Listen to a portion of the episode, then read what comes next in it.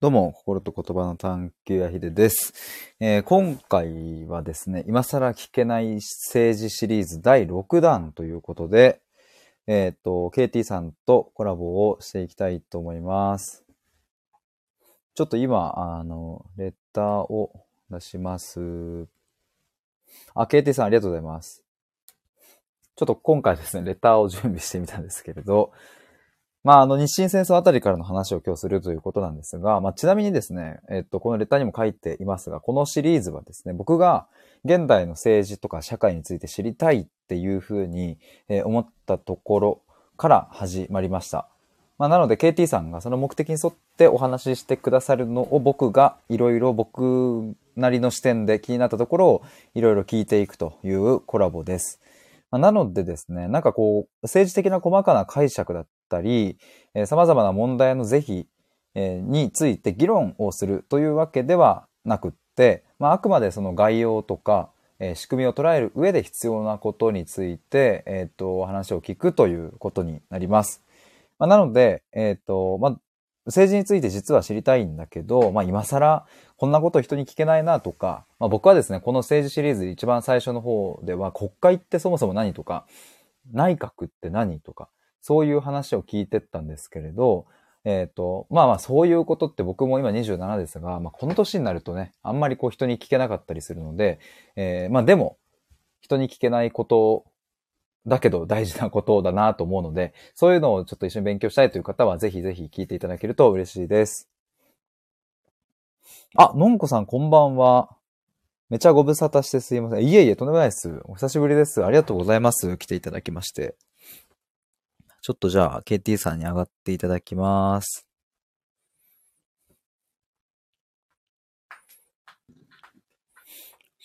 あ、どうもどうも、こんばんは。ヒデさんあれちょっと音が。むむむむむむむむむ。僕の音聞こえてないかなもしもーし。もしもーし。僕の声聞こえていますかと今コメントを打っております。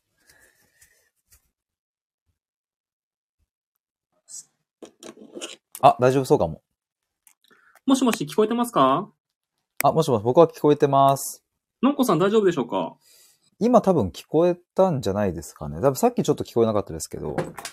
おそら ?KT くさんの音が聞こえないよって来てますね。のんこさんから。多分大丈夫な気がしてますが、のんこさんちょっともしまだ聞こえなければ、あ、あ、よかったよかった、聞こえると。よかったよかった。ありがとうございます。ありがとうございはます。ではやりましょう。あの、そうだ、最初ちょっとあの、前回も話しましたが、ちょっとクラファンのところちょっと話し、う。そう。いいですかそこを聞きたかっ たんです、僕も。いや、ありがとうございます。はい。前回クラファンの話をしたときには、確かがん、がはいん。患者さんをサポートする人たちのコミュニティを作りたいみたいなこと僕言ってましたっけそうです。フォーグッドの方と金曜日に話すって。そうですね、そうそうそうそはい。う。で、えーっと、話した結果ですね、ちょっとまた、またというか、この方向性で出しましょうかっていうのがちょっと変わりまして、あはいはい。まあいろいろこうミーティングをするたびにこうブラッシュアップされるというか変化が起きているんですけれど、はいはい。まあ最初、今、まあでもこれもですね、2日後とかに変わってるかもしれないですが、今この現状で、どうぞえっ、どうぞと、やるクラウドファンディングとしては、はい。えっと、がんに、がんと向き合っている人たちの相談窓口になりたいっていう、そういうのをちょっとやろうかなっていうのを、フォーグッドの方とちょっと相談してまして、はいはいはい。あのーなんか僕が一つその、母親ががんになってから思ったことの、まあ、一つに、はい。えっ、と、がんをサポートす、がん患者さんをサポートする人、まあ、つまり僕みたいな立場にいる人、はいはい。うん、なんか素直に、素直にというか自分の本音を、はい。こう、出せる場所みたいなものが、まあ、なかったなって思うんですよね、はい一つ。はいはい。がん当事者の人たちは、えーそういうコミュニティがまああったりとか、うんうん。患者会っていうものがあったりするけれど、はいはい。ただその癌を支える人たちっていうのは、なんかうんあんまり僕はそういうコミュニティがあったりとか、相談できる場所がなかったなって思うんですよね。ご家族の方々。はい、そうです、そうです。あーはい。まあ、それで言って、えーっと、じゃあ本当に辛い時に相談できるような、まあ、友達だったり、そういう、なんですかね、カウンセラーなのか、そういう場所があったとしても、はい。やっぱり、あの、本当にこう、同じ境遇にいた人じゃないとわからないことだったりとか、うんうん。そういいう人だからこそわかる、うん、なんか分かってもらえる安心感だとか、うまあ、そういいうものもあるなって思った時に、うん、まあうんうん僕自身は、なんかこの一通り、まあ母親のそばにいて、まあ本当大変だった時も、そうじゃない、なんか幸せだった時も、一通り経験したので、はい。なんか直接的にそういう人たちと関わって対話とかできたらいいだろうなって思った時に、うん。なんかこう、えっ、と前回話し、あの、フォーグッドの人と話したのは、はいはいコ。ミュニティとしてもしやるってなると、まあなかなかその時間はかかるし、うん。で、さらにこう、まあ、一人でそれをやるわけだから、運営をしていくのも、まあ、時間的コスト、労力はかかるなってなるほいうどところの話になって、で、はい僕はちょっとそこを懸念していますということをちょっとお伝えしたんですよね、正直。はい。まあ、自分の今の仕事だったりとか、まあ、そもそもはい自分でオンラインコミュニティ運営してたりもするので、それにはいはい加えてさらに癌に向き合う人たちのコミュニティってなると、ちょっと重たいな、みたいなことを言ったときに、はい。あだったら、ヒデさんがやりたいのって、えっと、そういう対話とか、これこれこういうことですよね、みたいなのをすごくこう理解してくださって、はい。だったら、今まだ繋がれていない人たち、本当は対話したいとか、力になりたいと思っているけれど、えーはいまだヒデさんがつ繋がれていない、リーチができてない人たちに繋がれるようなクラウドファンディングみたいな形はどうですかねっていう話になって、なるほど。それで、えっ、と、相談窓口になりたいっていう風な、えっ、と、ことに今なってるっていう。ざっくり言うとそんな感じですね。今のところそこまで進んでるっていうようなイメージです。そうですね。相談窓口になりたい。で、まあ具体的にちょっとじゃあこういうことやってみましょうか、みたいな話が進んでて、うんで、その具体的なところとかリターンとかを、この、今日火曜日なので、火、水ぐらいで詰めて連絡、ちょっとこんなんどうですかっていうのを、ちょはっいとその担当者の人にお見せして、で、今度また今週金曜日にもう一度最後ミーティングをやって、はいはい。で、9月 の9日、うんにえーっと、クラウドファンディングを正式にリリースすると、出すと。そんな次の週の金曜日ですね。そうですね。基本金曜き起点で動くみたいな感じになってますね、今。ちなみに、どうやってその方々とつながるっていうふうな、うんそれはどうするんですか、えっと、今僕の中で繋がれている、うんえっ、と、がんの、その、なんていう、あ、キャンサーペアレンツっていう、うんうんえっと、子供を持つがん患者専用の SNS があるんですけれど、はい。そこに母が日記を投稿していて、で、まあ同じ膵臓がんの方と、こう、繋がったりして、コミュニティがまああって、うんうん、そういう人たちと僕がまず繋がっているっていうことが一つ。だからそういう方からこう拡散してもらったりとかっていうのを手伝ってもらおうかなが一つの、まずこう策。そこ発信ですね。はい。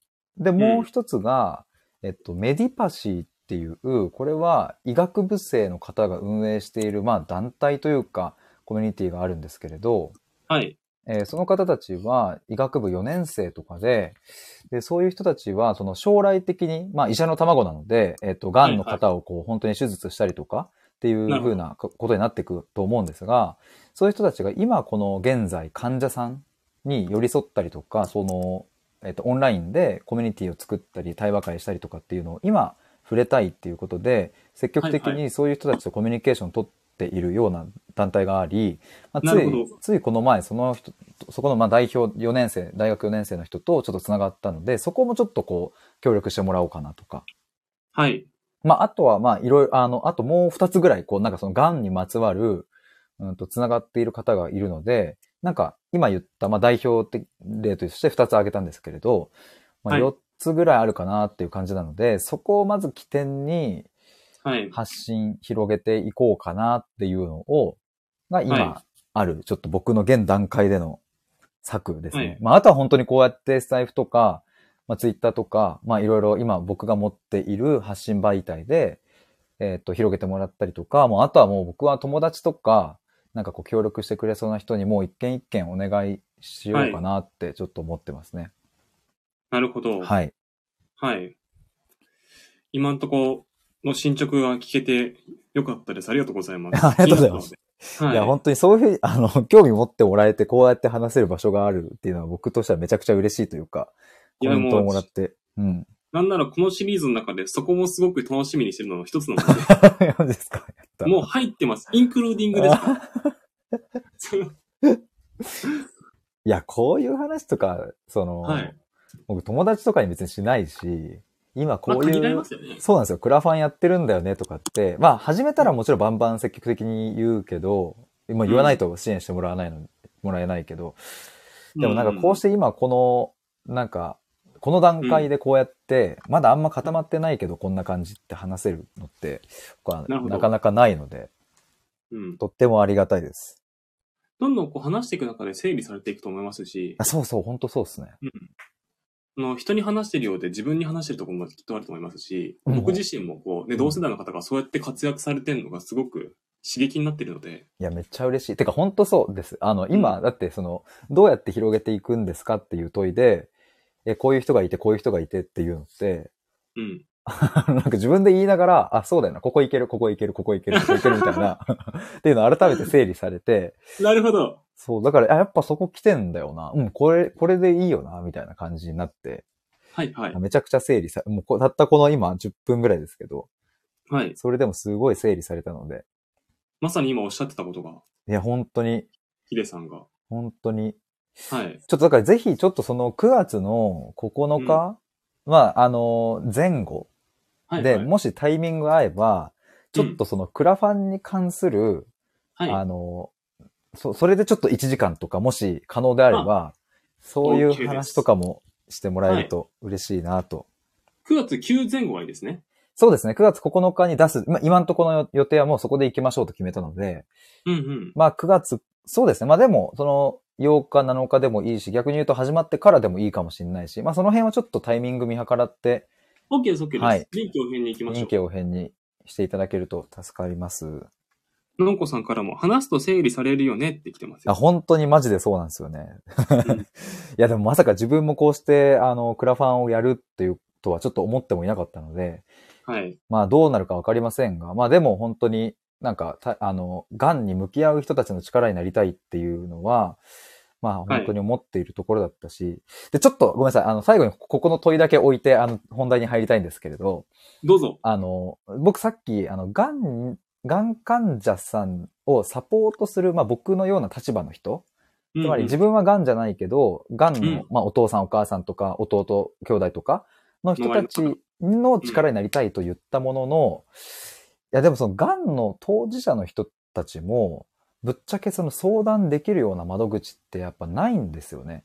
ないっていうなるほと、あの僕さっきそのコミュニティはあるっていう話をしたんですけれど、うん。赤裸々に、うんと、本音、自分の本音を言うみたいなのって、なくって、でもまあうん、母親のケースは、母親はまあ僕と同居していたので、僕がはい毎週末4時間とか3時間とか、う母ちゃん、んのその本音、うなん、かもう今怖いだとか、例えば死んだ後のお墓どうするだとか、そういう本音とかをひたすら聞いてきたんですけれど、うんただ、まあ、そんなにこう、話せてない人が多いんだなっていうのは、すごくその、実感することがもうたくさんあって、うんうん、やっぱり一家の大黒し、大黒柱のお父さんが、余命宣告とかを受けちゃうと、子供がまだちっちゃかったりすると、うんやっぱ弱音を出せ、吐き出せないみたいなシーンがやっぱあるんですよね。そういうところにも遭遇したりして。なるほど。でもお父ちゃんはもうんう死ぬのが分かってるから、やっぱり自分の子供にうん残さなきゃいけないものもあるしとか、自分が亡くなった後にこれこれこういう手続きをしてとか、お墓をこうしてほしいとか、いろんな本当は思いがあるのに、そういうのをやっぱ言えてないっていう現状は、まああるなと。だからコミュニティがあったところで言えないことってやっぱあるので、うんはいだからそういうがん当事者の人たちが、本当は言いたいけど、なかなか言えない死後、死んだ後の話とか、そういうものとかも僕が、うん、まず最初に聞き出す、こう、突破口的な、なんかこう、最初の入り口みたいな感じで、そうやって相談できるような場所にもなりたいなって思ってるんですけれど、ここははいはいどういう打ち出しがいいのか、つまり、がん患者さんも含めますなのか、がはいん患者をサポートする人たちだけに絞っていくのか、みたいなところが、ちょっとまだふわっとしてるんですっていう、ちょっとこの問いだけ置いときたいなと思います。それってこう、くくらなきゃいけないんですか特定しなきゃいけないんですかいや、特定しなくて全然大丈夫なんですよ。なんかいい意味でどちらの方々も、うん。こう、なんだろう、拾えるっていうか、その、受け入れられるようなうんうんうん。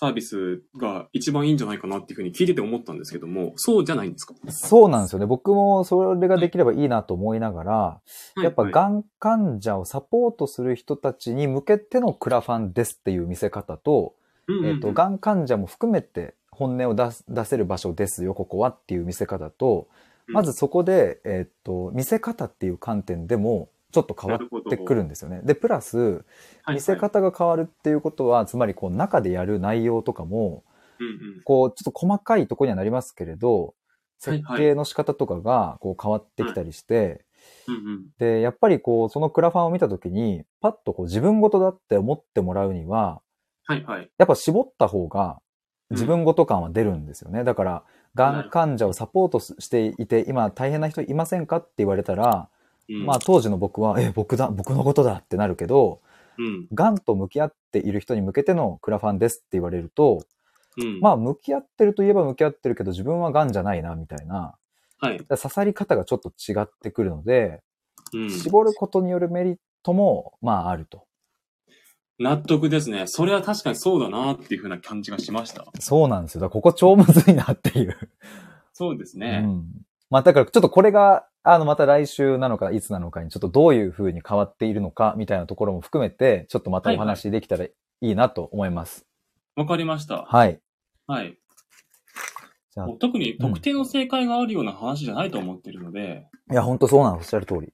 うん。作っていく中で、ここちょっと修正して、やっぱこっちとか、うん。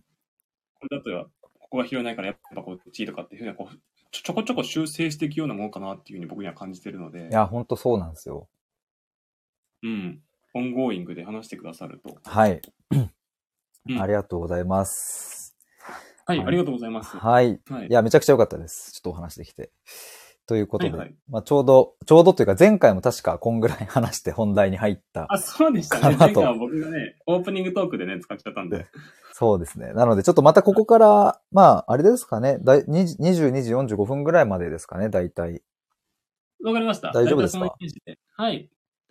大じゃ丈あ夫です。ちょっとここからはまた、あの、KT さんに、ちょっとはいお渡しして、ちょっともうお任せしちゃおうかなと思ってるんですけれど。 いつ もありがとうございます。もういただいちゃって。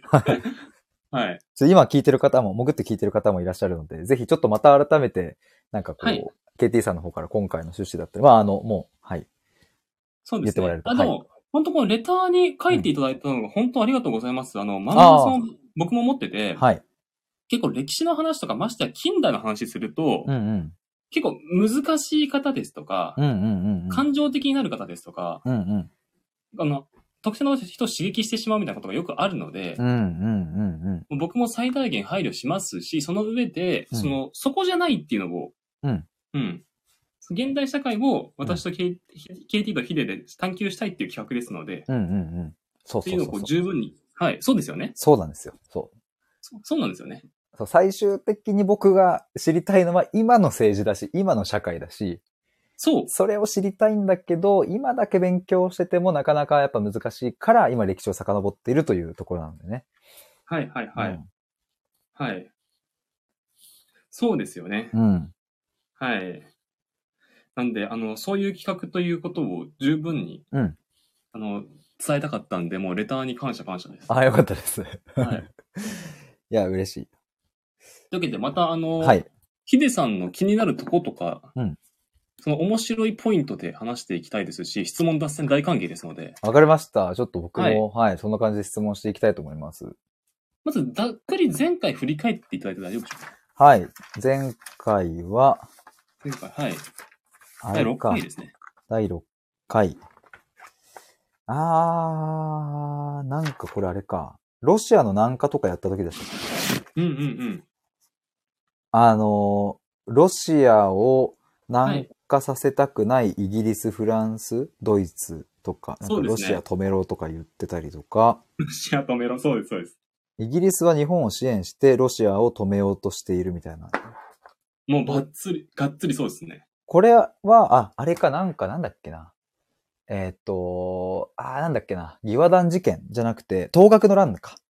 そうです。東学の乱で朝鮮半島で、はい。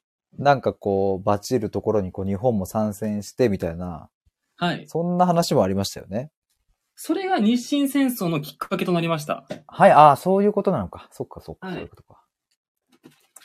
その、構造としては、うんうん。世界各国に資本主義が進展してったんですよ、この時期。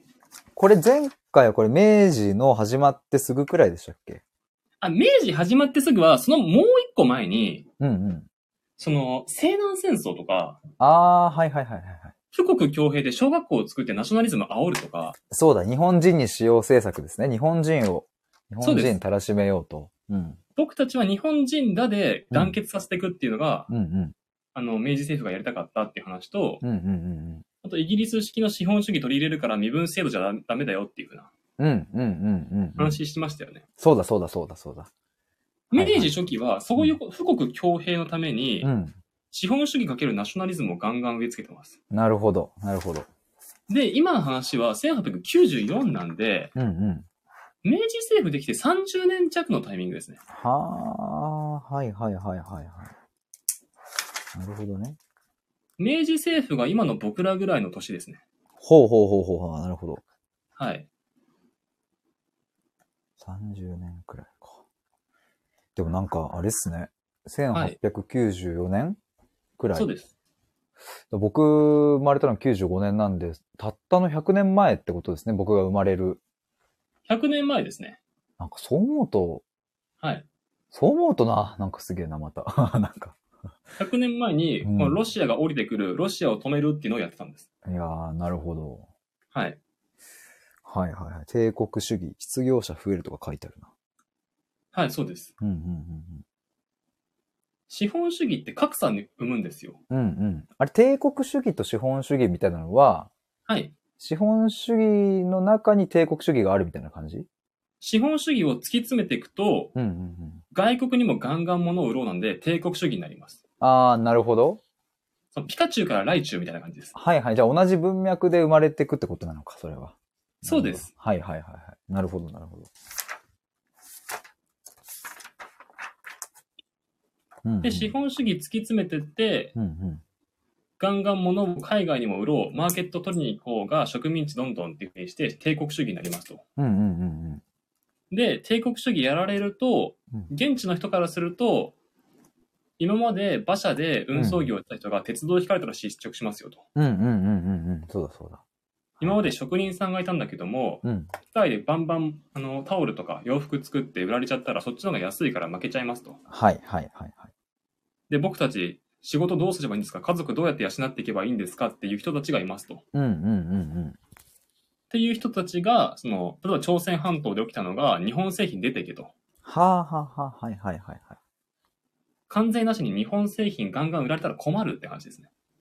え、当学の乱もそっか、その失業者が起こした乱の一種ここまで大丈夫ですかみたいな、あれだ、あれでしたっけあれ、なんかちょっとずれてるかな。東学の乱がこれなんですよ。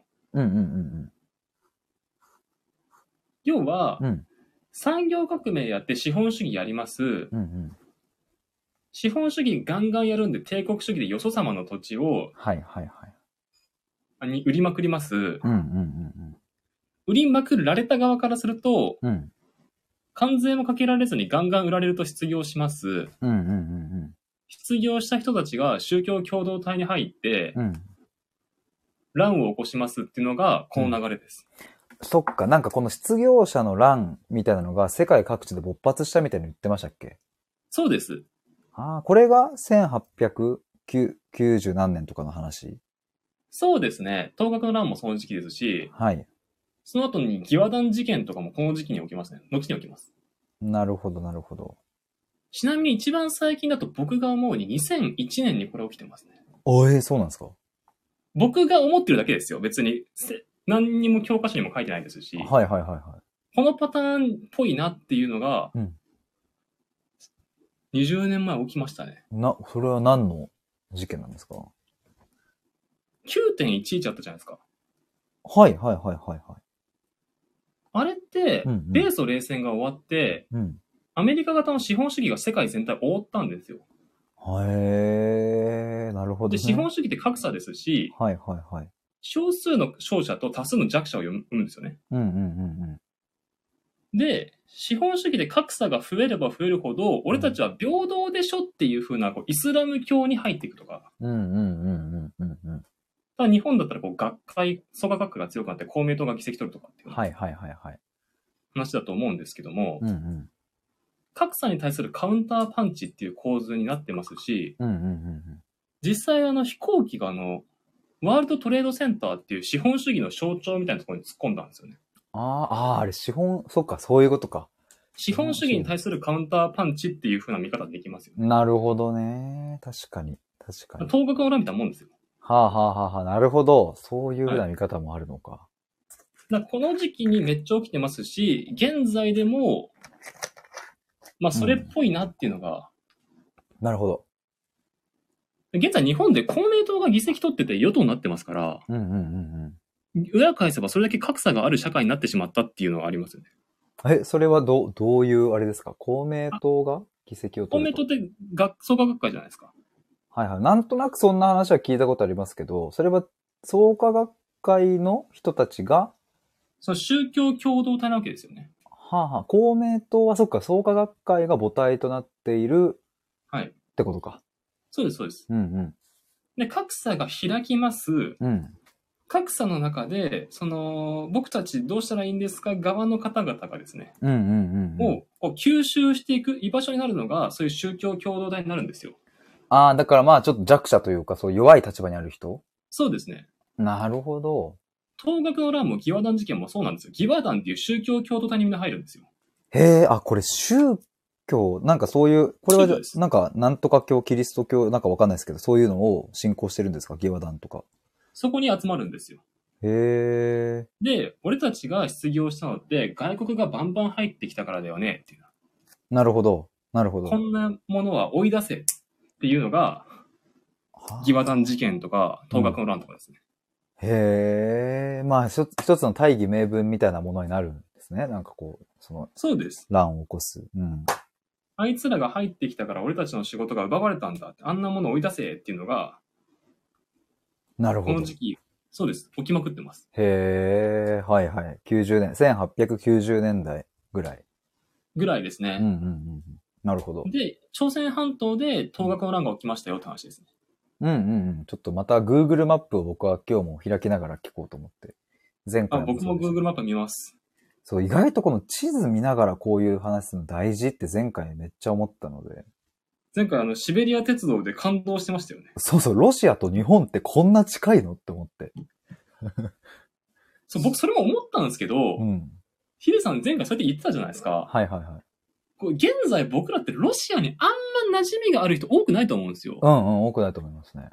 旅行とかでもそんな行かなくないですかいや、行ってる人周りに聞いたことないな。あんま聞かないですよね。うん、いる聞かない。人はいると思いますけどもう、ん。で日本とロシアがもうこの時からずっとそういう関係なんですよ。へー。あ、そうなんだ。その旅行、旅行というかだなんかか、フら、だかラッらと行そくのみたいな。ロシアが南下してくるっていうのに対して日本を止めるっていうふうなバチバチの関係なんですよ。はいはいはいはい。だからこう、お友達の国っていうよりは、うん。警戒しまくってる対象の国なんですよ。なるほど、なるほど。はあ、警戒しまくってる。確かに、そっか、そういうことだったな。そうです。でもそれがたったの100年ちょい前ぐらいの話ですもんね。そうですね。そっか、それがじゃあ100年経ったからじゃあもう超仲良しです、みたいな、そんなわけにはなんないというか。なんないですね。うん。それはやっぱ緊張状態はあると。もっと言うと、ロシアって後にこうソ連っていう国ができてしまうんですね。はいはいはもっと仲悪くなるんですよ。い。え、ロ、ごめんなさい、ロシアとソ連は同じなんですか違うんですかソ連っていうのは、はい。ロシアを含んでうん。例えばウクライナとかベラルーシとか、はいはいはいはい。いろんな国をこう、ホールディングしてて、うんうんうん。僕たちみんなで社会主義の国作りますがソ連です。はあ、それ、今はどうなってるんですか、ソ連っていうの今は。は崩壊しました。ソ連は崩壊し、はい。ちゃんとこう、ロシアはロシアとか、ベラルーシはベラルーシみたいな感じにそうです。だけれど、なったけど、そのソ連、ソ、ソビエトなんちゃら連邦みたいな感じか。そうです。その連邦は、この1800年、900年代くらいに作られたってことなのか。 1991までありましたね。へえ。1991。僕らが生まれる4年前です。ええ、それまでは、じゃあ、ロシアっていう国はなかったあロシアっていう国とか、ウクライナっていう国とか、全部インクルーディングでソ連だった。そっかそっか、別にあったはあったけれど、みたいなことなんですね。国が連なって一つの国になってるってイメージです。はいはいはいはい。なるほど。はははい。だから崩壊してバラバラになったんですよ。うんうんうんうんうん。そうかソ連崩壊っていう、その、その4つの文字だけは 馴染み深いっていう。それが何なのかは知らないけれど、みたいな。そのソ連の時なんてはもうもはや日本とめちゃくちゃ仲悪いんで、うんうんうんだからこれロシアと日本とか、そのソ連と日本とかっていうのが、うんそのそういう関係だったんで、うん。なるほどな僕らが馴染み薄いのって多分そういう流れですね。確かに、そっか、そうか。うん。なるほど、確かに。こんなウのラはジ近いオストクって近いんですね、みたいな。ウラジオストクっていうのは、あれ前回で言う、なんかあれでしたっけあの、駅の名前でしたっけ駅というか。あ、シベリア鉄道のあ、そうだそうだ。なんかそれ意味があるって言ってましたよね。 東エリアを征服しようって名前ですね。そうだそうだ。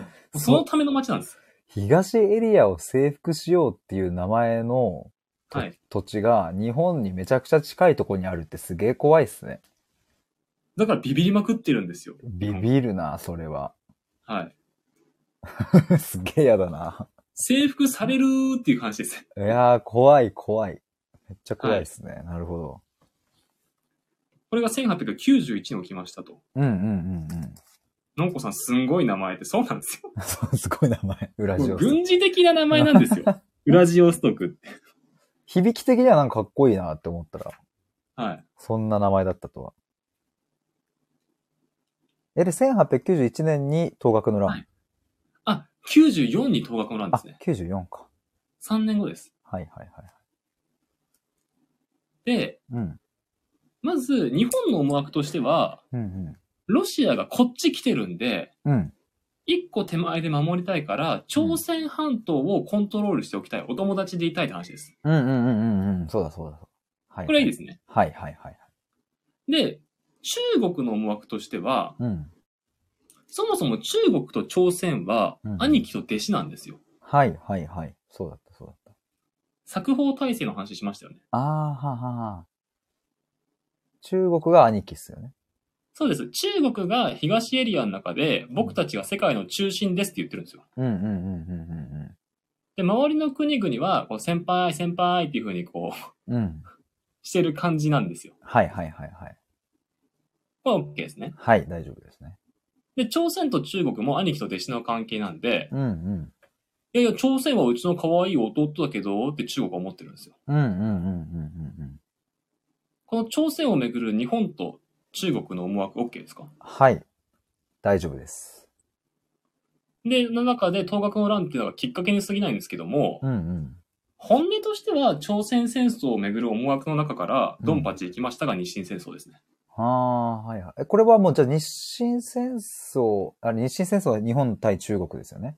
日本対シーンですね。そうですね。だから当時は進化。これはもはういでも日本としてはもうそうなるだろうっていうのは、はい。もう分かった上で東学のラインに乗り込んだみたいな。そうです。うん。なるほど。ぐいっと言ってます。ぐいっと。それはじゃあ日本としては、そはの日本に近い朝鮮半島、まあ、あの、ロシアの南下を防ぐためにも、ここは、えっ、はいと、制圧なのかななんかこう自分の土地にしときたいなのかっていうふうそうでな。すでもそこに中国の兄貴が来ちゃうと、はい。ちょっとそれはめんどくせえぞっていうことで、そうです。一応その領土を、領土争いみたいなことなんですかねざっくり言そううです。うーん。なるほこど。の間にあるこのエリアをう、ん。ロシアの南下を警戒してる日本とう、んうん。いや、もともとうちの弟だからっていう中国で、はいはいはいはいはい。ドンパチ行ったって話です。なるほど。いや、わかりやすい。なるほど、なるほど。で、これで大勝ちするんですよね、日本が。いへえ、大勝ちなんですね。や、日本は日本人だーって一致団結してるんですけど、うんうんシンはもうやる気ないんですよ、向こうの軍隊 が。うん。そうなんだ。もうそんな攻めてないのに逃げちゃうみたいなへえ、感じで、うん結構あんまり犠牲者も出なく、ポンポン出なくね、ポンポン勝っちゃいましたって話ですね。へえ、じゃあもう本当にその前話した富国強兵とか、そのあたりがうまくいった成功事例みたいな感じですかね、これは。そうですね、日清戦争で大勝ちしたと見れば、うん。あの明治政府が富国強兵で、うんうんその資本主義かけるナショナリズムやりましたけど、うん。うん。それがいかに正しかったかっていうのをうん。示してますよね。そうっすよね。だからもしそれをしていなかったら、はいはい。まあそもそも東学のラインに乗り込んでいたかどうかもまあわかんないですけれど、はい。乗り込んでたところで、なかなか、もしかしたら負けちゃってたかもしれないわけですよね。そうですね。うんうん。もう日本がこうバージョンアップして明治維新によって近代化してるんで、そっか、もう超強くなったんだ。そうです。あー、すげえ。明治の人たちはすごいな、やっぱ。 っていう、そんな感想になるけど。いや、ほんとそうだと思いますよ、僕うも。ん。うん。なるほど。今までは日本も中国先輩兄貴って言ってる側だったんですよ。そうですよね。そうそう、そうだ、そうだ。作法体制入ってますから。うんうんうんそれが明治維新してうん、力つけた日本が兄貴ぼこしたってことですね。うん。いやー、なるほど。はい。下克上的な、 なんか。 力こそ正義って。いや、すごいな。うんいやー、すごい。なるほど。ここで OK ですかはい、大丈夫です。大丈夫ですで、えー下関条約行くんですけども、あー、なんかやったな、それ。はいはい。勝ちましたっていう条約ですね。うんうんうんうん。じゃあヒデさん問題です。はい。下関って何県ですか 下関は、えーっと、直感、えー、山口県。あ正解でおっし やばい。このクイズシリーズめちゃくちゃ嬉しい。あのす。 なんかクイズ出しがいがあ ります。めっちゃ嬉しい。山口県なんですよ。はいはいはいはい。なんで山口かわかりますよね、もうね。なんで山口か山口ってなんか意味があるとこなんか、あれですよね。 あの、山総理、口ってまた、うん。総はい総理大臣とか、あれあ、出てます。ます。出てます。出てます。あれ、土佐土佐は違う。ごめん。ごめんなさい。高知だ。えっ、ー、と、 ちょっと待って。え、山口である理由ですか山口ってなんか明治政府にとって意味のある場所ですよね。その新政府軍ってみんな山口の人あ、長州なんですよ。そうだ、長州か。薩摩長州の長州ですね。はいはいはいはいはい。伊藤博文山口ですね。伊藤博文は山口出身なのか。長州藩の人なのか。そうです。へえ。伊なるほ藤ど吉田松陰の弟子ですから。あ、そうなんですね。あの、松陰先生の。そうです。教え子ですよ。すげえな、その辺、繋がってるんだな。あの、14年間省いたとこですね、ここ。あー、なん か、すごい14年があったっていう、なんか話でしたね。そうです。泣く泣く省きまし たけど、こういうことが起きてたんです。なるほど、なるほど。はい。え、で、その下関条約っていうのはどういで、うこれ中身見ていきますね。はいはいはい。日清戦争で日本勝ちましたと。勝ちました。で、勝ったから条約ですが下関で。はいはいはい。で、まず1個目、朝鮮半島に関してなんですけども、うんうん。そもそもここが争点でしたよね。そっか、この朝鮮半島をど、まあ、どっちのものにするかみたいな。ここで下関条約で、うん。秦に対してですね、あんたはもう兄貴でも何でもないから、うん。朝鮮には口出すな、関わるなっていう風にしました。へー。日本が。へー。はいはいはいはい。今までは兄貴なんだけど、つってこう出てたんですよ。うんうんうんそれを切り離しました。うん。へー。なるほど。あと台湾が日本領になりました。あ、この下関条約で。そうです。あれ、台湾ってどこら辺にあるちょっと調べよう。あ、台湾は結構でもその、朝鮮半島からは離れますね。そうですね。でも今回の下関条約で台湾はいもはい。日本のものになった。前回話したんですけども、はいはい。日本の政策は一貫してロシアの船を太平洋に出さないってことなんですよ。うんうんうんなので、カラフト千島交換して、うんうん。うん千島列島、この北方領土のエリアから、うんうん。北海道、うん本州、九州、うんそして沖縄、台湾っていうところまで日本に、こう右上から左下までライン引くんですよ。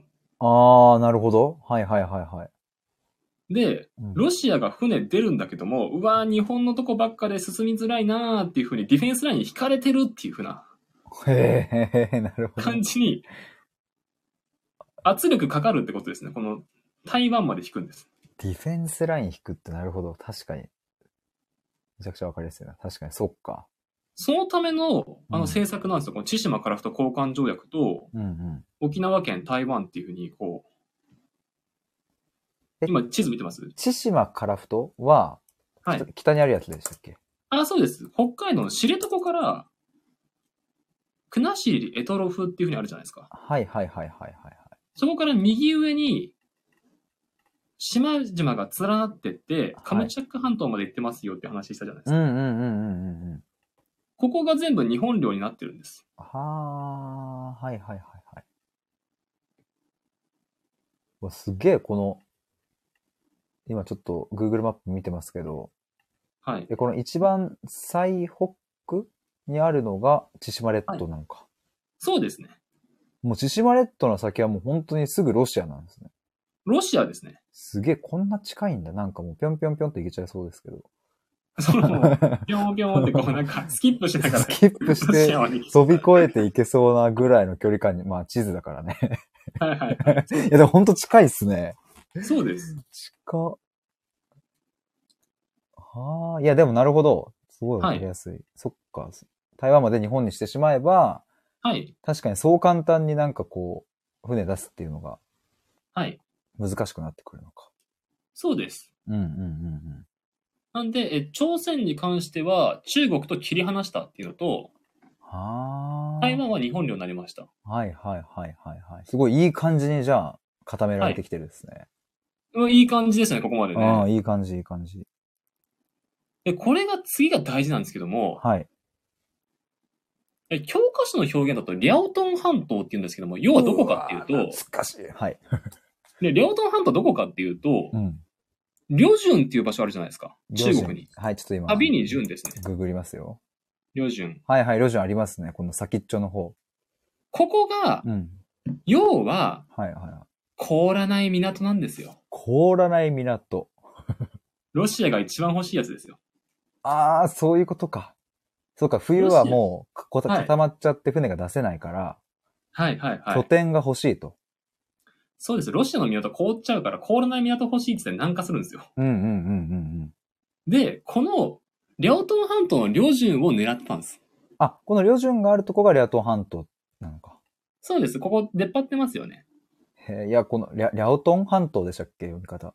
リャオトン半島ですね。リャオトン半島はもうなんか日本史の授業でたくさん出てきた記憶があるんですけれど、はい。ここがリャオトン半島であるっていうのは多分すっぽ り名前と場所が一致してなかった。一致しないですね。いやすもう初めて。。ここですす。なるほど、ここなんですね。リャオトン半島、ここなんだ。はい。うん今、こう、大連とかっていうのかなへえ、あ、本当だ、大連市って書いてありますね。そうですよね。中国の大連のエリアですね。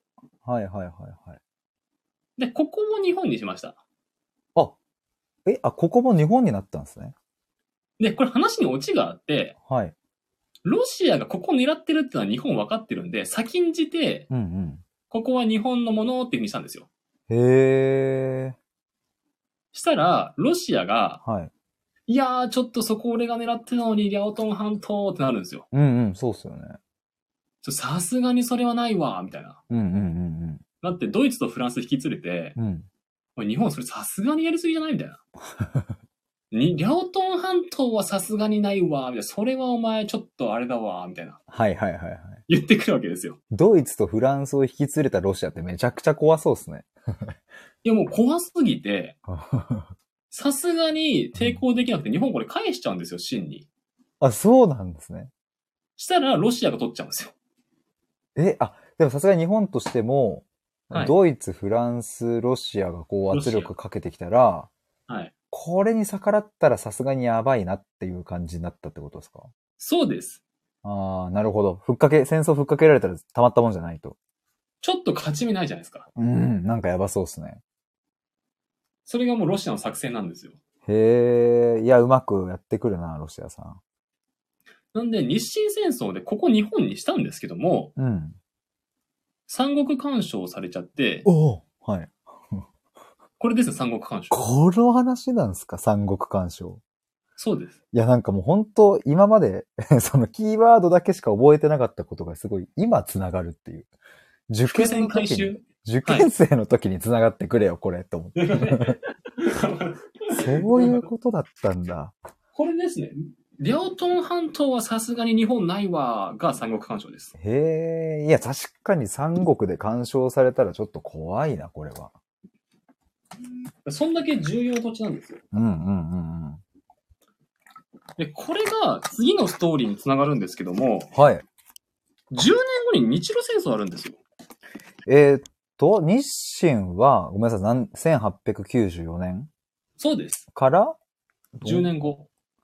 どちなみに日清戦争はそんなに長引かなかったんでしたっけああ、もうすぐ勝っちゃいました。すぐ買って。で、そのはい10年後の904。 1904年に日露。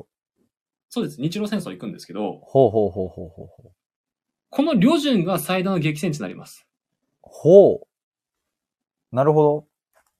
ここでたくさん人が死んでしまいました。あ、それはあれですか日本、両方、双方のってことですか両。方ですけど、日本も結構ここは犠牲者出てしまいました。はあ、なるほど、なるほど。ここなんですよ。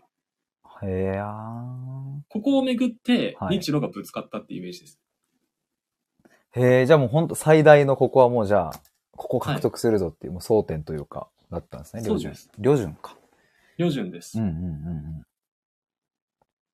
で、最後にうん。う、ん。賠償金もらいました。日露戦争で。そうです。あれ、日露は勝ったのかあ、日清戦争です。あ、日清戦争で賠償金もらいました。はいはい。日清戦争で、あれですかね、下関条約ではい。結んだことで、朝鮮半島に対して、清に対して口出すなっていうことと、しました。台湾を日本にしたっていうことと、しました。で、レアウト半島を一応まあ日本のものには一応したと。したけど、取まあ、られ取ちゃった。られちゃったっていうことと、もう一つが賠償金。そうですね。これは清に対して。清から日本がめっちゃもらいます。はいはいはい。清に金払えと。そうです。うんうん。で問題です。はい。お。賠償金もらうんですけども、はい。明治政府は、うん。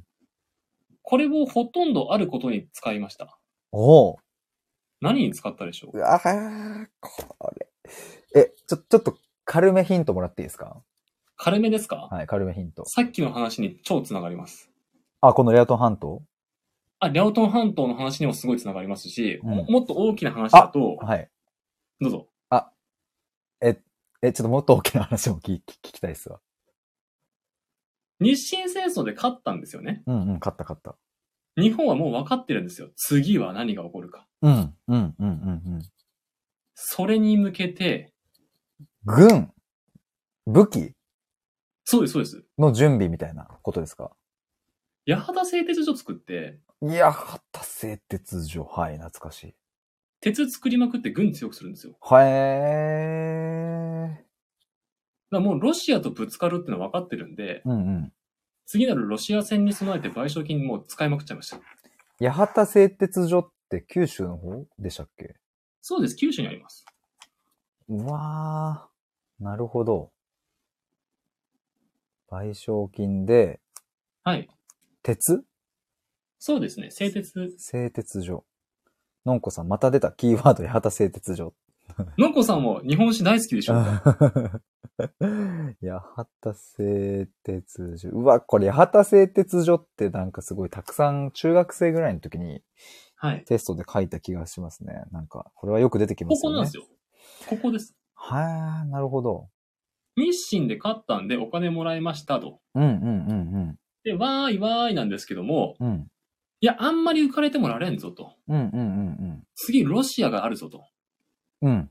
うん。うん。で、八幡製鉄所作って、うん。いい、質のいい鉄を作って、うん。軍を整えていかなきゃっなるほていうどこ。とです。はい。 1894年に、まあ、日清戦争があり、まあ、あり簡単にポンポン買って、あって、で、その10年後に日露戦争ですが、もうその10年後に起こるであろうことを、はい。すでに、まあはい予想しながら、はい。着々と準備を進めていった。そうです。そもそも日本はロシアの南下が怖いんですよ。そっか、そもそものそれがあるから、そっか、日清戦争も起きたのそうかです。。そっか、そっか、起きたというか、守んなきゃいけなかったわけですもんね、朝鮮半島を自分のものになって。そうそっか、そもそもそれがあるのか。うんうん。なんで朝鮮をめぐって争ってるかっていうと、はい。日本はロシアの南下を警戒してるので、うん。朝鮮をコントロール下に置きたい、お友達であってほしいって思ってるからです。うんうんうんうんうん。なるほど。で、朝鮮に関しては兄貴もいるんだけども、まず最初に兄貴ぶったたいたところです。はいはいはいはい。確かに。な、周りからね。そうです。。周りの、周りが、兄貴から。 周り剥がしてった剥がっしていて。う。はいはいはいはい。はい。うんうん。で、日清戦争と、まあ日本はそんな感じですわ。うんうんうん。ここまで質問達成大丈夫ですかいここは大丈夫ですね。いですかうん。清がその後どうなったかっていうとですね、うん。日本に負けたわけじゃないですか。うん。うん。これが世界中のニュースになりました。ほう。ほうほうほうほう。あの、でっかい王国、あの帝国の清が、うん。なんか島国の日本に負けてないみたいうな。んうんあれこれ弱いんじゃないみたいな。っうんうん。うんうんうん。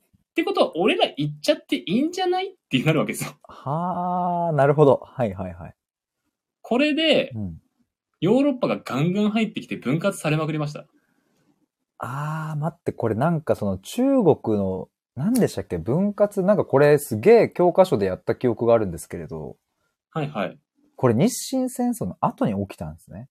日清戦争で日本が暴いちゃったんですよ。清弱いよって。はあ、なるほど。でもドイツとかフランスとかイギリスとかの侵略がどんどんえぐくて、中国ってその清っていう国がうん。分割されまくっちゃって、うんうんうんもう今まで中国が世界の中心だと思ってたところが、うん。うん。あれみたいな、いじめられてるよっていうようなはいはいはいはいはい。状況になっちゃってるよっていうのが、この後に起こるシナリオです。日露戦争前ってことですかね、これは。ああ、もうでもこの後ずっとですよ。その、ずっと続くんだ。だって日露戦争の後もドイツがチンタオとか持ってますからね。へえ、もうそれって要はその、ど、なんか僕も教科書で見たときには、はいはい。なんかこっからここまではイギリスで、こっからここまではドイツでみたいな、はいはい。なんか色、中国のその地図が色分けされているようなのがなんか教科書に載ってた記憶があるんですけど、はいはい。それってなんかそこの土地を、こうなんかわかんないですけど、イギリス兵とかがなんか循環してなんかもう制圧したみたいな話なんですか、なんか。そうですね。イギリスがうんうん。管轄して、うんうん。イギリスのお金で鉄道を敷いて、はいはいはい。で、鉄道で駅作ったら、その辺りのスーパーとかをイギリスが経営するんですよ。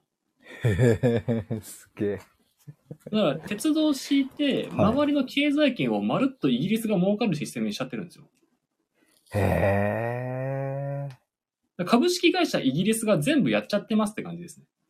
そのイギリスが取った場所においてはってことですよね。そうです。うんうんうんうんうん。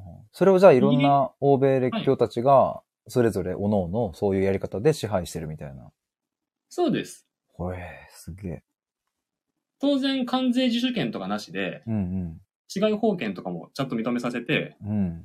まあ、いわゆる不平等条約ですよね。うんうん。オラオラ条約っすね、あの前の。オラオラ条約を最初に結んで、はいはいはい。じゃあ僕たちイギリス人は商売が大好き。なので、ここの港使わせてね。ここ船通るからね。あ、そうそう、ここ鉄道引くね。全部イギリスの資本だよ。へえ。っていう風にして、イギリリスが儲かるような仕組みになってって、はいはいはい。中国人は搾取される対象になってるって話です。ほえー、そう、これでもたったのこれも100年ちょい前の話っすよね。そうです。で、こういうことが起きてるから、義和団事件起きるんですよ。ほう、ほう、ほう、ほう、ほう、ほ俺たちの国中国で外国が偉そうにしやがってっていうのが宗教共同体に入ってう。あー。起こすのが義和団事件です。なるほど。うん。はい、はい、はい。義和団事件はだからその中国人の人そうです。中国人が団結して外国を追い出せっていう運動ですね。なるほど、なるほど。鉄道を剥がせっていう。 あー、まあ言ってましたね。鉄道を物理的に剥がしてったみたいな。そうです、そう です。まあ一番シンプルな 手段。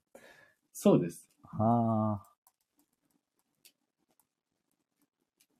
なんで日清戦争と日本はどうなったかっていうとー。う、んうん。まあ、下関条約の中身がそんな感じですよと。うんうんうんで、中国はどうなったかっていうとう、ん。うん。欧米列強に分割されまくりましたって話うでんす。うんうんうんうん。なるほど、なるほど。明暗が分かれました。そっか。じゃあもう中国としてはもう最悪っすよね。ずっと今まで悪夢です。もう威張ってて、俺はは兄貴だって言ってたら、自分より強いヤンキーが現れて、しかもなんならええ自分が従えてた弟分的な方のはい。やつに、はい。ボコボコにされて、 されて、ええみたいな。えっつって。で、周りのヤンキーたちが、てめえ弱いらしいな、つって、そう入ってきたと いう。そう、もう本当今ヒデさんが言った通りな んですよ。うわ、最悪だわ、それ。あれ、弟にやられてましたよねとか言って。 いや、プライドが。 やられる。もう中国人のプライドズタズタっていうのがこの時期ですね。 なるほど。はい、はい、はい。でも目。も当てられない状況になってしまったよっていう。うん。うん。あ、もちゃさん結が、構。わ、もちゃさん来てくれた。やったずっと、へえ、そうだったんだ、と思いながら聞いてました、こんばんは。兄ちゃん辛いっこすんね。ば んは。そう、兄ちゃんがね、プライドズタズタになったのがこの19世紀、20世紀です。いや、これはズタズタだわ。だってこ、れきついですよね。前、KT さんとも話したけど、その、本当に、本当に過去を遡ったら、はい。その、西暦、もう本当1000年より前とか、平安時代とか、その時もずっと、はい。中国、もう、まあ、兄貴というか、中兄貴です国が最先端というか、文化のそうです。先だったしっていう、そうです。中国はもうずっとその歴史で来てたのに、はい。この日清戦争で初めてこのなんか、初めてですかね、はこんなに敗北をしてしまって。そうですね。日清戦争でうん弟にやられたってのは初めてですね。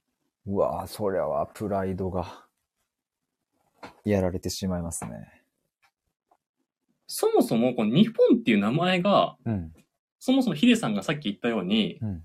こうそう明治時代とかよりも前の時代は中国が世界の中心で、うんうんうん。周りの国々はこう兄貴兄貴っていう風にこう慕ってるんですよ。はいはいはい。で、こう日本っていう名前がうん。中国から見てこう東にあるんで、あこっちから側から太陽上がりますよねで日の元日本ですね。あ。えあ、そうなんですかそうです。えちなみに日本ってなったのはもう超昔から日本って呼ばれてたってことですかそしたら。和の国っていうのは最初言われてて、途中からあの、小野妹子とかが、はいはいはい。僕たち非いずる国から来ました、みたいな。ああ、そっか。だからその兄貴の中国に自己紹介するにはそっか。 その兄東側にあ って、兄貴から見てっていうことか。兄貴から見てこっち側サイドから太陽昇りますよねで日の元日本です。ああ、じゃあもう、そうか、起点は中国なんだ。それも。朝鮮もうん。中国から見て、その中心から見て、こっち側から日が昇るんで朝鮮やかですよねで朝鮮ですね。あ、そうなんですかそうです。あ、そうなのだから中国目線の名前なんですよ。へえ。それはちょっと100兵ですね、ほんと。マジか。これが作法体制です。ああ、いや、もちゃさんも目がキラキラしてますよ。もうちょっとなんか、キラキラキラキラーンっていうね。そう。ええでそうなんだ。はいはいはい。その弟がイギリスのバックアップ受けて明治維新して日清戦争でボコボコにしたって話ですね。なるほど。はいなるほど。ここまで OK ですかオッケーです、オッケーです。のんこさんもへえっていう。いや、へえですよね、これそうもでね。すね。そうへえボタンが欲しいです よ。 A ボタン。A ボタンへえボタンちょっと、なんかマジで、 なんかアマゾンで買っとこうかな。いや、なるほどな。ここまで OK です。 OK です、OK です。で、えっと、いよいよ次日露戦争になります。はい、はい、はい、はい。で、ここで、えっと、日本とし、日本とロシアがぶつかるんですけども、うん、この時にですね、日本はもうん。うん。う同盟組んでます。ほん日本とロシアがぶつかあるけれ日ど。本とロシアがぶつかって、日本には力強いバックアップがいます。はい、はい、はい、はい。どこでしょうかえ、それが今、シン違います。え死は弱いです。バックアップがいると。あ、強力なはい、はバックが日本にはついてるんですよ、この時。い。イギリスですかそうなんですおーおーよ。おーおーはい、はい。日英同盟あります。日英同盟。はい。キャー。はいはいはい。日英同盟っていうのは、その、ロシア、日露戦争前に組んだってことなんですかね。そうです。なるほど。いよいよ、元々の思惑だったロシアとぶつかるぞってタイミングで日英同盟組んでます。はー、はいはいはいはいはい。でもイギリスからしても、日本に勝ってもらわないと、そうです。ロシアが南下されちゃったらどんどん力つけちゃうから、そうです。それは嫌だと。イギリスの思惑は一貫して自分がナンバーワンであるために、うん。ロシアを抑え込めなんですよ。なるほど。なるほど。はいはいはい。なんで、向こう側サイドでロシアが降りてきたって時は、トルコを支援してロシアを止めろですしう、んうんうんうん。こっち側サイドでロシア降りてきたって時は、日本を支援してロシアを止めろなんですよ。はあ、なるほど、なるほど。はいはいはいはい。だイギリスの思惑としてはこう、日本頑張れ頑張れなんです。へえ、いや、すごい、これなんか前回も言ったと思うんですけど、これ Google マップの地図見るとめっちゃ遠いじゃないですか。 はいはい。日本って。すごい、そこまいや来るんでですよ、そこまでして支援来るんですしてくれた の、ほんとすごいな、もイギリスから日本まで来るんですよ。う。いやすっげえわ。飛行機もないですもんね、だって。 そうです。このエジプトのとこ通って、インドの下通って、マレーシア通って来るんですよ。いや、すごっ。はいすごっ。え、これ例えば今ちょっと地図見ると、はいはい。フイギリスのすぐ下がフランスで、ランスで。そのちょっと右がドイツとかあると思うんですけど、はいはい。なんでイギリスはそんなにもこう、日本にはい。来てくれたのかなって思って、なんかさっき、はい。はあの、三国干渉の話あったじゃないですか。いはいはい。ロシア、フランス、ドイツっていう風な三国だったと思うんですけど、そうです。でもイギリスとこんなに近いフランスとドイツがロシアの肩を持ち、はい一方で、えーイギリスが日本の肩を持ったっていう、はいはい。それはもう土地的な意味というよりはもうその国の考え方によって、どっちの肩を持つかが分かれてったんですかね。なんかそこはちょっと今不思議だなと思って。これをやると、うん。第一次世界大戦前のうん。ヨーロッパの安全保障の話になってきますけども、はいはい。 ドイツはビスマルク体制なんですよ。ビスマルク体制。で、 なんかスープの名前みたい。はい。ビスマルクっていうピザありますよね。なんかありますよねあの。そうそう結構好きなんですよ、僕 は。マルゲリータがビスマルクかみたいなあ、。そうそうそうそう。そうそう、ピザだ、ピザの名前だ。ピザビスマルク体制。今回はその美味しい方ではな美味いし。い方ではないと。ないと。あはい。の、ビスマルクがドイツをまとめてるんですよね。あ、ビスマルクって人の名前なんですかあ、そうです。ドイツを統一した人ですね。はえー、あ、ドイツ統一の人なんですね。そうです。はいはいはい。で、ドイツ統一したぞーっていう中で、まあ、うん第一次世界大戦前までの話なんですけども、うんうん。ビスマルクは一旦ロシアと仲良くしておきたいので、ほう。あ、向こうに行ってくれて、リャオトン半島を日本に返したした方が恩を売れるだろうと。うんうんうんうんうんうん。おロシア、ロシア、いいぞ、いいぞと。っうんうんうんうん。ていうふうに、ロシアいい子いい子してますと。一旦ロシアと仲良くなりたいんだ。そうです。ロシアとここでことを構えたくないんですよ。そっか、ここでなんかバッチっちゃうと、はい。めんどくさい。そうです。うんうフランスも、ん。うんここは一旦ロシアにうん。うん。恩を売っておいて、うんうんうんうんうん。っていうふうに思って、うん。そういう思惑の中から、今回はロシアの味方して、ちょっと日本、みたいな。おい、ちょさすがに両党半島はないわ、みたいなうんうんうんうんうん感じで行きましたけどうん。も、はいはいはい。イギリスはもうすでに世界のあっちこっちをイギリス領にしちゃってて、植民地バリバリ持ってるんで、なるほど。はい。ロシアの南下は単純に怖いので、なるほど、なるほど。ロシア降りてくるんだったら日本をサポートしてロシア止めろになるんです。そっか、イギリスはもうこの時点で植民地がたくさんあったから、まあいろいろ拠点があるってことなんですね。そうです。うんうんうん。もうエジプトのとこのスエズ運河もイギリスだし、インドもイギリスだし、マレーシアもイギリスだし、しへ香港、上海もイギリスなんですよ。え。イギリスはなんでそんな強くなったんですかイギリスは資本主義やってたからです。ああ、それがはや早かったのか、うまくいったのか、なんか最強だったんですね。産業革命がそもそもイギリスで起きてるんですよ。はあ。あ、蒸気機関車とか。そうです。ジェームズ・ワットって言いましたよね。ほうほうほうほう、ワットさん。はいはいはい。ニュートンとかワットとかイギリス人ですね。天才がいたんだ。天才がいて、科学が発展して、あじゃあ海出て外に植民地取りに行こうってって、先んじてポンポン植民地取ってるんですよ。あ。あ、じゃあイギリス結構強いんですね。なんかこの辺の中ではじゃいや、この時の世界最強国がイギリスです。あ。あ、そうなんだ。なんか結構今で言うとこのアメリカみたいな。へえ、ちょっとまた見方が、捉え方が変わる。最強なんですね。で、そのイギリスが薩摩長州に武器渡して明治維新させましたよって話です。むちゃくちゃありがたいとか、その当時からしたら超心強いですね、そのバックアップ。で、このイギリスが今回ロシア戦の前にうん。日英同盟組んでるんですよ。うわー、なんか、それは、来た来たみたいな心強いっすね、めっちゃ。ここまで OK ですか OK です。そして、マータロさんが、こんばんわは。モートローさん来てくれた。すいません、今日あんまりコメントをひろ見れてなくて申し訳なかったです。でも、あ、でも一通りあれですね。はいで自然科学に強みがあったのがイギリス。へえ、なるほど。そうですね。うんうん。僕も結構あの理系なんで、うんうん。例えば電気とか、うんその理物理学とか学んだことあるんですけども、はいはいはい。結構イギリス人多いですよ。そうなんだ。ニュートンとか、あと、フファラデーの、ファラデーの法則のマイケル・ファラデーとか。わかんない。ファラデーは初めて聞きましたね、僕。まあまあ、これはちょっと一旦趣旨から外れちゃうんで戻します。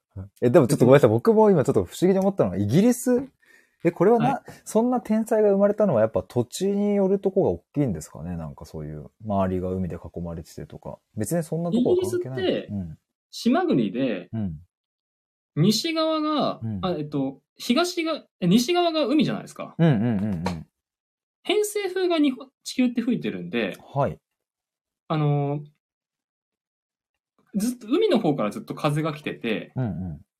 あんまりこうなんか、お例えば海ってうん温度がうんうん。安定してて熱しづらく冷めにくいんですよね。へー、なるほど。で、今日気候が安定してるんで、はいはいはい。その自然科学の実験をするのに適してるんですよ。はあ、なるほど。土地的な影響で、うん。論理的な考え方をするとか、うんうん。その自然科学でこう A だから B だよね、P だから C だよねっていうふうな、そういうふうな発想がうもともと向いてたんですよ、イギリスって。ん。いやー、面白い。そういうことなんだ。だからもう、フランスとドイツもめちゃくちゃ近いけど、はい。でもやっぱり近いとはいえ、全然気候とか、そうはいいうのがやっぱ違うわけですね。なんか聞くと。そうですね。フランスは農業大国ですから、うんカトリック強くなりますねとか、ドイツは工業が強くなりますねとか。へえ。いや、マータロさんもなんか医学はドイツで、自然科学科学はイギリスで、芸術文化はフランスで、みたいな話をされてるの。やっぱその国によって、すごはいいその、ど、何が強くなるかみたいな特色みたいなのがやっぱ分かれてくるんですね。ありますあります。いやー、なるほど。ちょっとごめんなさい。もう一個気になったこと聞いていいですかもうどんどんどう ぞ。あの、なんかそういえば、アメリカって今どんな、アメリカはなんかこの時代どう、どうなっちゃってるんですかあんま出てこアない。メリカは、はいまず明治維新のちょっと前に南北戦争やってましたよね。あ、あ、はいはいはい。なんかあったね。はい。そもそも明治維新に薩長に武器が流れたのが南北戦争が終わって、うんうん。武器余ったからって話しましたよね。武器余ったから、そう安くていいから日本に売れっつって薩売れ摩長。そうです。はあはあはあはあ、なん、そっか、南北戦争の余りか。はいはい。そうです。で、うん。南北で統一したんですよ。アメリカ合衆国に。っうんうんうんうんていう中で、うんうん。各国が、うんえーまずヨーロッパはどんどん資本主義帝国主義植民地っていうふうにこうアジアとかに出てますと。はい。で、アメリカも急ぎ植民地ってことで、うん。この時セオドア・ルーズベルトっていう人が大統領なんですけども、はあ、懐かしい。はい。あのディズニーシーのうん。あの船の中のバーがあるんですけども、はいはい。なんか、なんとなく覚えてるかも。あれセオドア・ルーズベルトのバーですね。うん、へえ、そうなんだ。あの、アメリカン・ウォーターフロントにある船の、へえ、あ、なんかディズニー好きって言ってましたもんね、そういえば。僕ディズニーめっちゃ好きなんですよ。そうそうそうそう。あ、ルーズベルトだと思って。 なるほど。ルーズベルトの、はいはいはい。そういうのがあるんですね。ああそこ一回行ったことあるんですけども。うん。そう。へえ。もちゃさん、ルーズベルトってことでね。名前を言ってみているっていう。そう ルーズベルト。もちゃさんがあの私の好きなものを発信するっていうのをやってるんですけども。ああ、はいはい。なんかやってますね。そうそうそうそう。なんかあれで、わ KT の好きなものが一つが歴史とディズニーですね。歴史とディズニーってなんかギャップがいいっすね、なんか。 ギャップ萌え。あのディズニーシーとか結構なんか世界旅行みたいな感じですけどね。へえ、そうなんだ。そうですね。全然そういう視点がなかったけど、そういうふうに見えるんですね。見えるとか、そうなって話るのもか。。うんそうですね。でまあ、もし元に戻して、はい。このルーズベルトが、うんまず中南米をどんどんアメリカの植民地にしていこうっていうふうに、はあはあはあはもう力で言うこと聞けっていう棍棒外交っつって、あ。へえ。もうキューバとか、この辺をまずアメリカの言うこと聞けっていうふうに、この段階ではやってます。なるほど、なるほど。はいはい。まだそんな力はないです。そうなんだ。まだです。そっか。じゃあ、この明治にはいなってから30年、40年ぐらい、その辺は、はい。イギリス最強イギリス最強です。あー結構ぶっちぎり最強な感じですぶっかちぎり。ぶっちぎりです。ぶっちぎりなんだ。ロシアとかこんだけ広大な土地があって、イギリス超ちっちゃいなとかって思ってたけど、それでもやっぱ関係ないんですね。なんか土地の広さとかあんま。でも工業国でどんどん軍艦出して、うん。どんどん商売やってる方が強いですよ。なるほどね。なるほど、なるほど。はいイギリスが世界最強国で、うん。アメリカはまだそこまでじゃないぞ。で、ロシアも最強になりたいって思ったんだけども、イギリスの思惑の中で止められてるぞって感じです。なるほど、なるほど。はいはい。はい。いやでもそんな世界最強国が日本についてくれたわけですね。日英同盟で。今回はロシアを止めるっていう思惑で合致してます。のんこさんがイギリスが強い国なの忘れてたってマタロさんは KT さんの歴史に詳しいって いう。そうそういう。本当だ。 ディズニー好きのね。とかね。そうそうそうそはういはいはい。イギリスが強い国なの。そう、イギリスはめちゃくちゃ強かったんですよ。この第二次大戦前まで。えーいや、なんかそうやって捉えるだけでも、はなんいか。ずっとイギリス、フランス、ドイツ、ロシアみたいな、もう全部カタカナ3文字か4文字で並んでいた国が、ちょっとまた見え方が変わってくるというか、はい。い、つもその、なんか日本史の勉強で暗記するときって、はもいうなんはかい。どっちだっけイギリスだっけドイツだっけみたいな、はいはいはい。なんかもう全然わけわかんなくなっちゃってたんですけど、なるほど。でもこうやって捉えるだけでまた全然見え方が変わってきますね。はいはいはい。うん。そうなんですよ。各国が今どういう状況で、どっちを応援した方が自分が得かなっていうパワーバランスゲームですね。うんうんうんうんうんうん。はいはいはい。で、ここで確認したいのが、うん。正義もクソもないです。ほもう戦争ですし、う。うん。いやあの、犠牲者出てるやんけって話なんですけども、うん。そんなことは関係なく、どっちのパワーバランスで進んでいくかで歴史は動いてます。なるほど。はいはい。いいとか悪いとか悲しいとかって話とかじゃないんですよ。あ、マジゲームっすね、じゃだからもう。ゲームなんですよ。うん。もう残酷なまでにゲームなんですよ。えーでもそれもう繰り返しちゃうけど、それまあたったの100年ちょい前の話っすよね。あ、そうです。100年前ですね。1904にやってますね。そっか。へえ。で、日露戦争行きましたって話ですね。うんうんうん。いや、ちょうど今45分、10, 10時45分になりまして。はい。いや、 とだんだん心配になってきたのが、うん。このシリーズ楽しくていいんですけども、はい。 今日10年しか進まなかった。永遠と終わらないんじゃないか説。 これ2022年まで来れますかねやばい。いあこのシリーズ、娘が中学生だったら聞かせます。どうぞや、嬉しいですどうねぞ。どうぞはい。このシリーズ、現在7回目でございます。あ、7回もいった。あ、そっか、これ、第7弾でしたっけ僕ミスってたな。いやあと1年半でなんとか2022年 まで。ー、そうっすね。はい。なんとか行きたいっすね。でも、日露戦争は1904年に始まり、はい。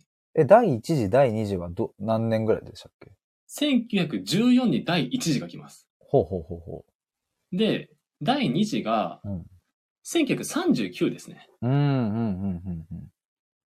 なるほど。まあでもその辺はこうがっつり話すメインゾーンといえばメインゾーンですよね。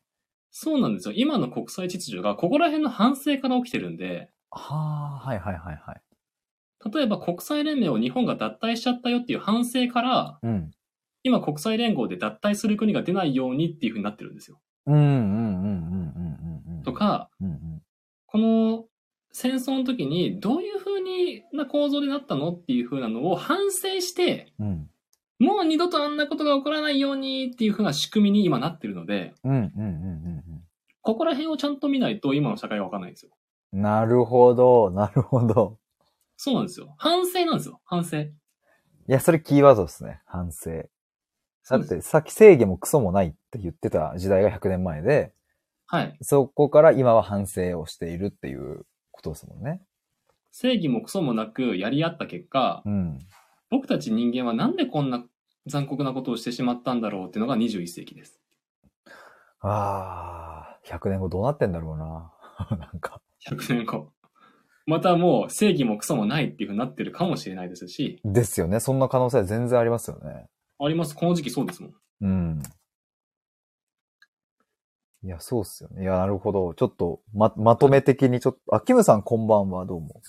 キムさんもう間もなく終わってしまうんですよ。まもなく終わりのところでございます。はい。で、キム、あヒデさんを振り返っていただいて大丈夫ですかあ、今日のこれをですかね。そうです、今回。いやー、今日もまたまたなんかいろいろと、もう、へ、へボタン連発でしたね、なんか。なんか、だからあのー例えばその戦争に勝った後の条約の話とか、下関条約ですね。はい。そういう下関条約でこれこれこうでこうでこういうことがあったみたいなことが、はい、やはい。っぱどうしてもその教科書的なあれだと、うん。日清戦争が起きた、えっ、と、勝った、えー条約を結んだ、その条約はこういう内容だ。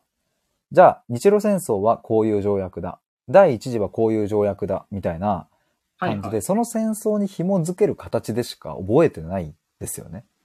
なるほど。だ一過性の記憶だし、うん、うん。でも、ぶっちゃけそれで点数も取れてしまうのがセンター試験だったり、大学の受験だったなって思うんですけれど、なるほど。でも、やっぱ、さっきも言ったように、それだとなんかやっぱおもろくないし、うんうん。そもそも僕、その、イギリスとかフランスとかドイツの場所の話さっきしましたけど、はい。なんか初めてこの Google マップをちゃんと開いて、というか、まあ、世界地図をちゃんと見て、日本史の、こう、まあ、勉強というか話をしたっていうのが、うんうん。まあ多分初めて、なんか多分当時勉強してる時も多分一応世界地図は見ようとはしてたけど、うんうん。なんか見たところで全部同じに見えるみたいな、その名前。 なんかそのカタカナ、全部カタカナだし、カタカナだし。で別に場所を覚えたところで何にも意味ねえだろうって思ってたけど、はい。でもロシアの南下政策だったり、それをこうどうやって止めるのか。いで、はい朝鮮半島がその、か干渉地帯っていうことになるんですよ干。渉地帯ですね。朝鮮みたいな。話とか、はい。そういうで中国兄貴と日本がやり合った話とかも、やっぱこう地図で捉えていくとすごくわかりやすかったり、まあ、はいイギリ。スもすげえ遠いのに、なんか日本の、日本にこう支援をして、まあなぜならそれはこうロシアなんか防ぐためとか、そういう思惑があったりとか、いろいろなんかそういうのを、まあ地図含めて、うんそしていろんなこうつながり、そのうん日清から日露のつながりとか、そういうのがこうはいちょっと見えてきて、まあ改めてやっぱ日本史をこう、あの、こうやってお話しできる人に聞くのは面白いですね。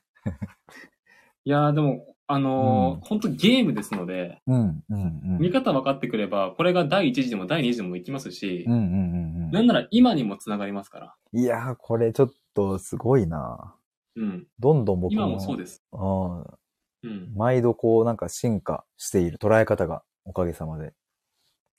いやー、これで、今日の振り返りは、とりあえず、うん兄貴をぶん殴ったところですね。 兄貴をぶん殴った。もう兄貴のプライドズタボロってことですね。兄貴分割されるっていう。 兄貴分割事件。兄貴さんこれが、あの、日清戦争の後のシーンです。いやー、なるほど。ちょっと思わず目を背けたくなるような状態になっちゃいます。はいはいはいはいはい。無すぎて。なるほどね。いや、のんこさんも兄貴分割知らなかった。いや、兄貴、本当もう、中国っていう大きなピザを、うん。ここイギリス食べます、ここフランス食べます、ここドイツ、ここ日本、ここロシア南下します、みたいな。うん。もう、そういう、そう、ピザパーリーピーポーみたいな、そんな感じなんですよ。え、ピザパーティーが終わったのは、だいたい、はいごめんなさい、これちょっと最後聞きたいんですけど、だいたいいつぐらいなんですかピザパーティーが終わったのは、日本が負けて、うんその後国境内戦つって毛沢東と蒋介石やり合うんですよ。あ、もうじゃあ1945 45の後です。の後。うん。はい。で、ソ連のバックアップを受けてる共産党と、うん。あの、アメリカとかイギリスとかのバックアップを受けてる国民党がやり合うんですけども、はいはいはここで共産党が勝ってい。うん。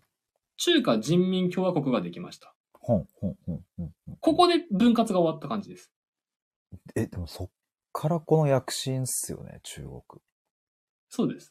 えぐいな。まあそれも、え、ちょっとその話も、こうどうして中国がじゃあここまで、はい一。旦その兄貴分割事件があって、プライドズ,、はいタボロにされたけれども、そしてはい欧はい米列強たちにピザパされちゃったけれども、されたけども、今こうして、またこうはいもりもり来ているこの中国、はい。やっぱなんかそこ力があるというか、なんかそこ知れない中国やっぱ強いなと思いますけど、なんかそんな話もちょっとまた、現代ですね。わ、はい、現代につながるところで聞けたらいいなと思います。かりました。ちょっと、はいこれもじゃあ、こうご期待に、そうですね。交互期待ですねは、いこれは。中国史。中国史すごいななるほどなそしてこの時期は日本がライジングしまくってますので、うんうなんと日露戦争の後には晴れてあの明治政府の目的であったん。うん。不平等条約おう改正されていきます。おーいや、日本もりもり来てますね、ここは。もう、日清今日こ露。こ、もう日清日露でガンガン行ってるぞーっていうところで、このライジングのね、はあ。イケイケどんどんですね。そうです。いやー、面白い。もう最後に、つ次回はじゃあ、ちょっと、なんか、キーワード的なところだけもらって、ちょっと終わ次終わり回、に。はい。次回どんな感じになりそうですかね。次回日露戦争になりますと。はいはい。